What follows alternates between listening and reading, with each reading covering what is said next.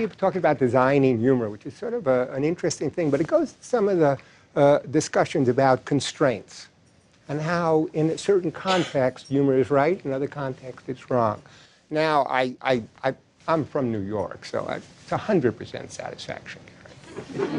Actually, that's ridiculous because when it comes to humor, 75% is really absolutely the best you can hope for. Nobody is ever satisfied 100% with humor, except this woman.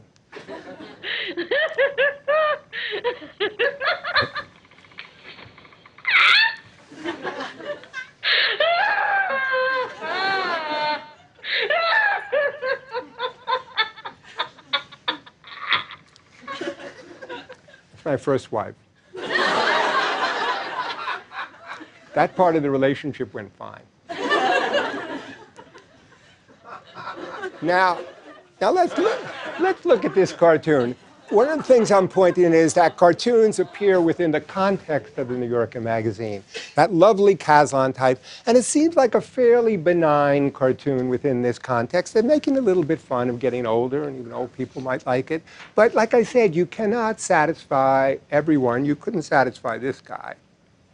Another joke on old white males, haha, the wit. It's nice, I'm sure, to be young and rude, but someday you'll be old unless you drop dead, as I will.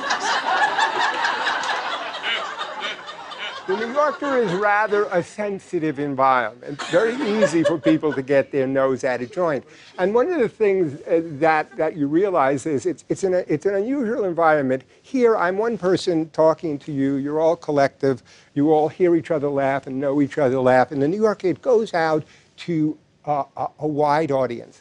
And when you actually look at that, and they, nobody knows what anybody else is, is laughing at. And when you look at that, the subjectivity involved in humor is really interesting. Let's look at this cartoon. Discouraging data on the antidepressant. Indeed, it is discouraging.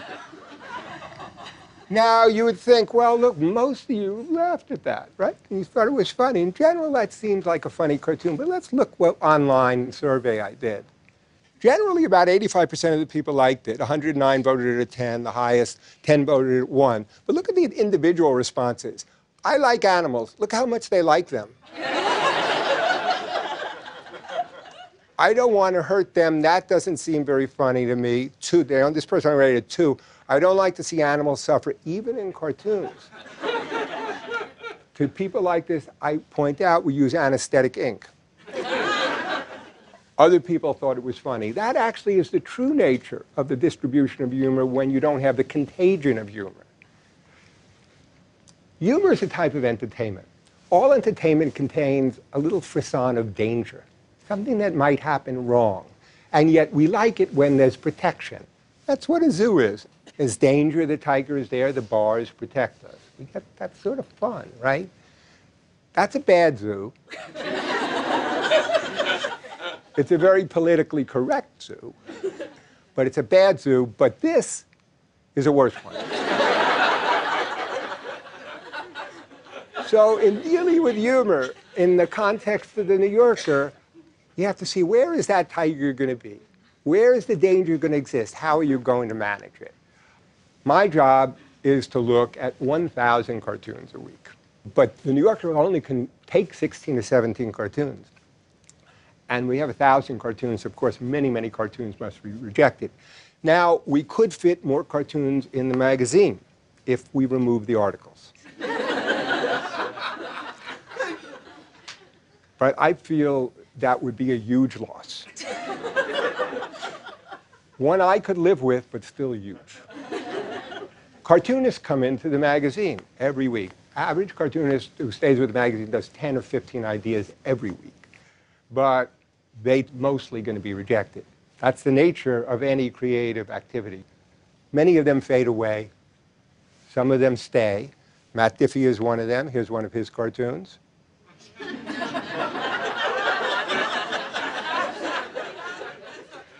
Drew Dernavich, county night at the improv. Now is the part of the show when we ask the audience to shout out some random numbers. Paul Noth, he's all right. I just wish he was a little more pro Israel.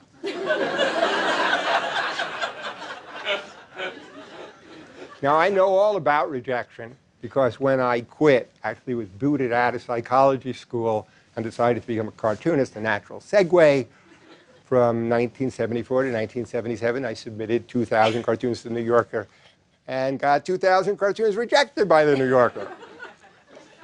At a certain point, this rejection slip in 1977 magically changed to this.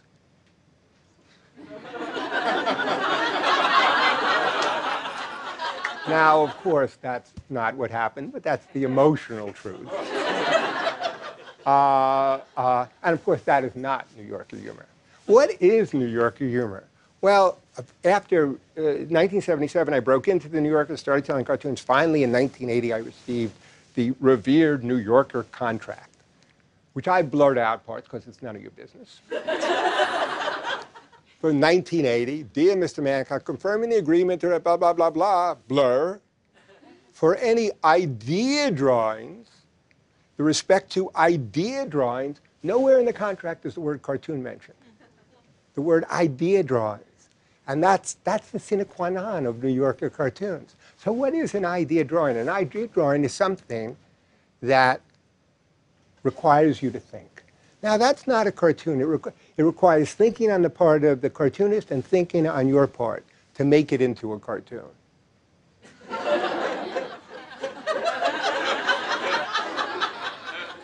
Are some of, generally, you get my cast of cartoon mind. There is no justice in the world. There is some justice in the world. The world is just. This is what lemmings believe.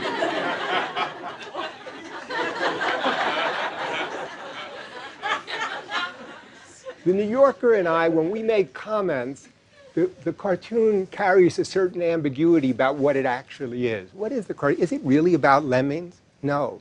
It's about us. You know, it's my view basically about religion, that the, the real conflict and the, all the fights between religion is who has the best imaginary friend.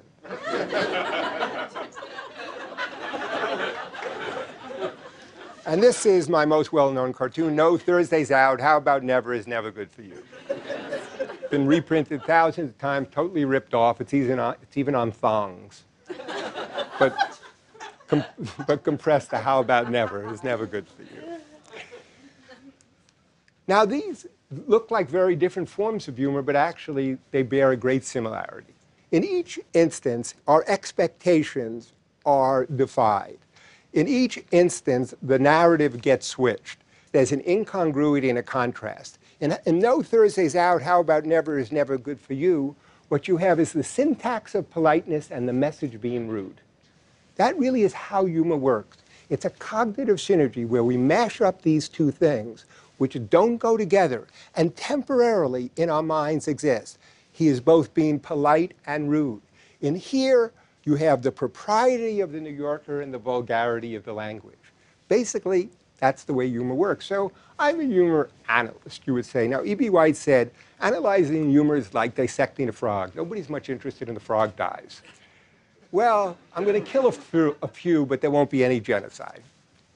But really makes me Let's look at this picture. This is an interesting picture. The laughing audience. Uh, there are the people, fops up there, but everybody is laughing. Everybody is laughing except one guy. This guy.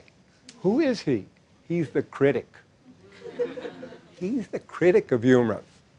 And really, I'm forced to be in that position when I'm at the New Yorker, and that's the danger that I will become this guy. Now, here's a little video made by Matt Diffee, sort of how they imagine if we really exaggerated that. No. Hmm. Uh, ooh. Hmm. Too funny. Normally I would, but I'm in a pissy mood. Drawing on my own. Perhaps. No. Nah, no. Uh, overdrawn, underdrawn, drawn just right, still not funny enough. No, no. For God's sakes, no, a thousand times. No, no. no, no, no, no. Hey, that's good. Yeah, what you got there? Got a ham and Swiss on rye, No. Okay, uh, pastrami on sourdough, no, but no, no, smoked turkey with bacon, no. No, falafel, let me look at it. No, no, no. grilled cheese, No. BLT, black forest ham and mustard with apple mustard, No, green bean salad, no. No, no.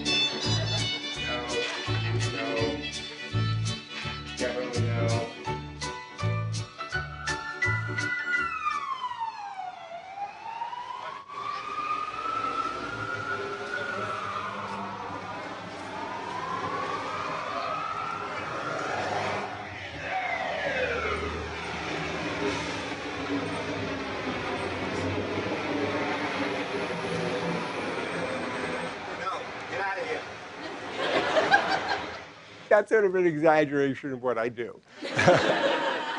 now we do reject we reject many many many cartoons so many that there are many books called the rejection collection. The rejection collection is not quite new yorker kind of humor. You might notice the, the bum on the sidewalk here who's boozing and his uh, ventriloquist dummy is puking. See that's probably not going to be new yorker humor. This, uh, it's actually put together by Matt Diffee one of our cartoonists. I'll give you some examples of rejection collection humor uh, i'm thinking about having a child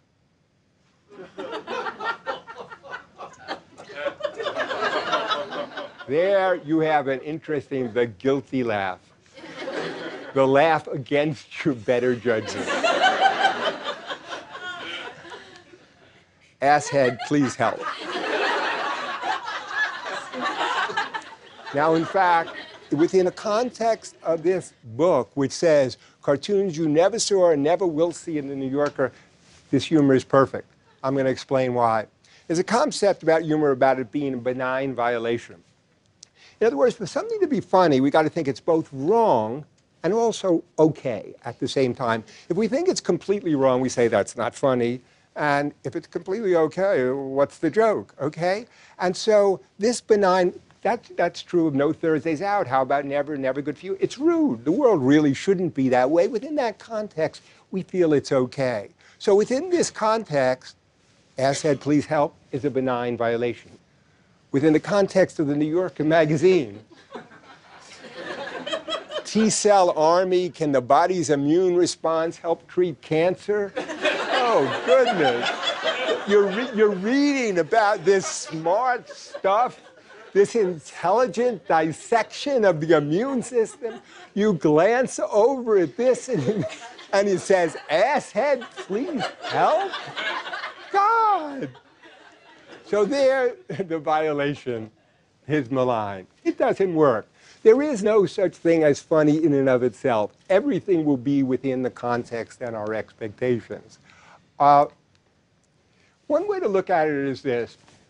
Sort of called a meta-motivational theory about how we look, a theory about motivation and the mood we're in, and how the mood we're in determines the things we like or dislike.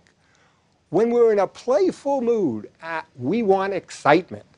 We want high arousal. We feel excited then. If we're in a purposeful mood, that makes us anxious. The rejection collection is, is absolutely in this field. You want to be stimulated, you want to be aroused, you want to be transgressed. Okay? It's like this, like an amusement park. Here we go. Yes. and he laughs. He is both in danger and safe, incredibly aroused. There's no joke, no joke needed. If you arouse people enough and get them stimulated enough, they will laugh at very, very little. This is another cartoon from the rejection collection. Too snug. That's like a cartoon about terrorism. The New Yorker occupies a very different space. It's a space that is playful in its own way and also purposeful. And in that space, the cartoons are different. Now I'm going to show you cartoons the New Yorker did right after 9/11. Very, very sensitive area when humor could be used. How would the New Yorker attack it? Would not be with a guy with a with with a bomb saying too snug. Or there was another cartoon I didn't show because I was actually thought maybe people would be offended. the great Sam Gross cartoon. This, this, the- this happened uh, after the Muhammad controversy, where it's Muhammad in heaven, the suicide bomber is all in little pieces, and he's saying to the suicide bomber, "You'll get the virgin when we find your penis."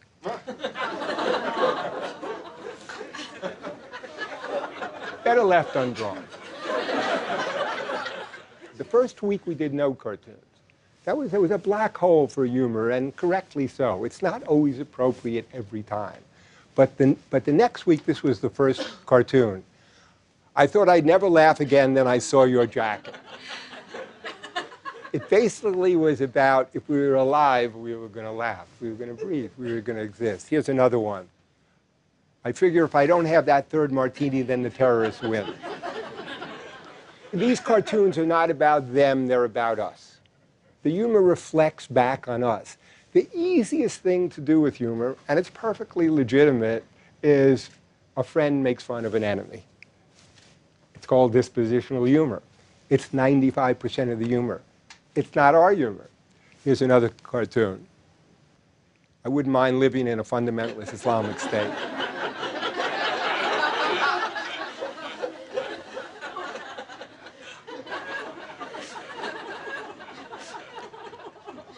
Humor does need a target. but interestingly, in the New Yorker, the target is us. The target is the readership and the people who do it. The humor is self reflective and makes us think about our assumptions. Look at this cartoon by Roz Chast, the guy reading the obituary. Two years younger than you, 12 years older than you, three years your junior, your age on the dot, exactly your age. That is a deeply profound cartoon. And so the New Yorker is also trying to, in some way, make cartoons say something besides funny and something about us. Here's another one. I started my vegetarianism for health reasons. Then it became a moral choice, and now it's just to annoy people.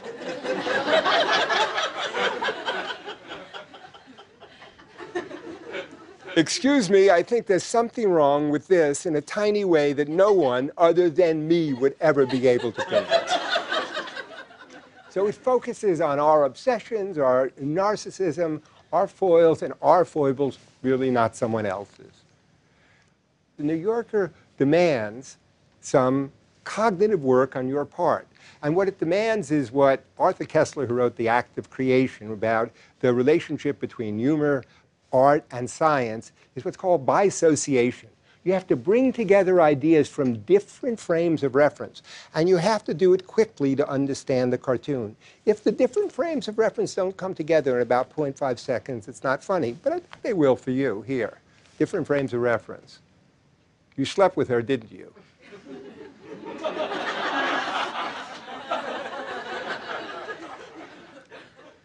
Lassie, get help.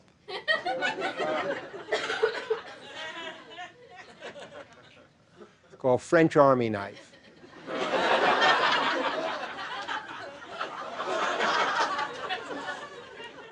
and this is Einstein in bed. To you, it was fast.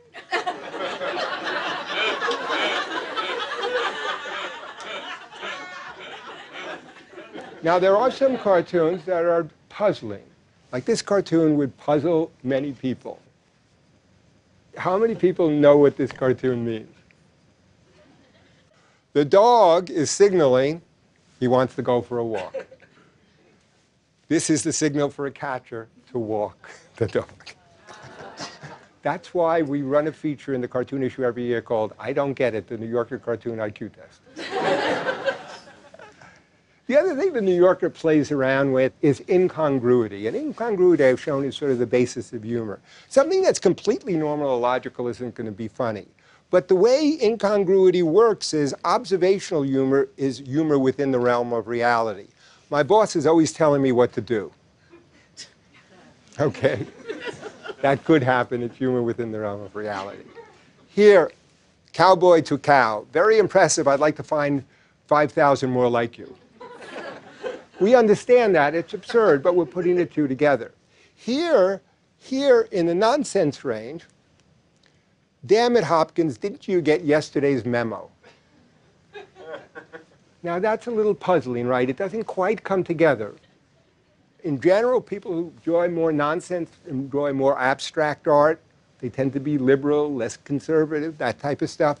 But for us and for me, helping design the humor, it doesn't make any sense to compare one to the other.